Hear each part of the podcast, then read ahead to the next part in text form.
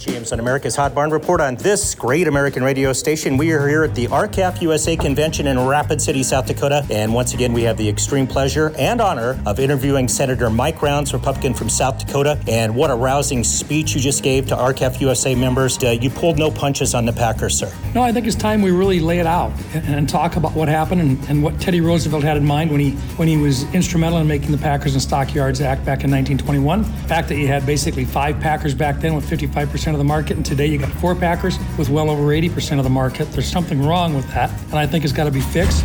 I think we continue to have to do everything we can to support the ag industries, and that means the cow calf operators have got to be able to survive. And right now, the way that this market's set up, uh, they're on the bottom end of the stick, and we got to change that. Also, you know, we've heard a lot about mandatory country of origin labeling, and there's a lot of momentum being gained. You can feel it here in the audience. Uh, big bipartisan effort going on in Washington, uh, which is a great thing. And is everybody feeling this? Not everybody. But look, here's the deal. We've done country of origin labeling laws in the past, but we haven't done them correctly.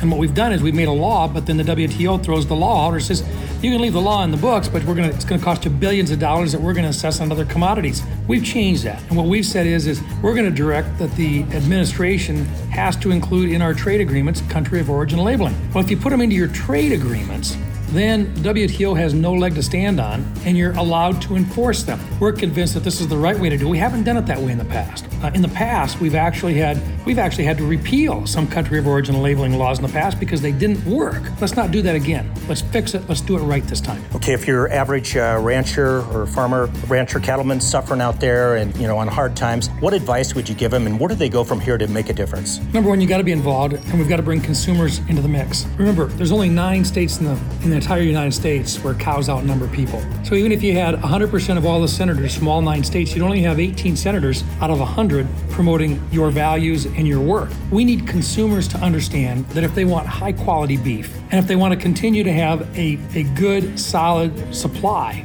to where their food security was not in doubt. And we've got to be able to produce that food here in America. You can't do that if you don't make enough to even pay the bills. So, what we're asking consumers to do is to get involved and to recognize that it's better for them if they get American high quality beef on their table. And in order to do that, they've got to get good advertising on it. They've got to be looking for a made in the USA products. And those labels that are voluntary in nature, they got to quit false advertising when false or when beef from other countries is being allowed to be repackaged product of the USA on it. That's wrong. Our Department of Ag has got to go to work and fix their rules and get this back to where that goes on American beef only.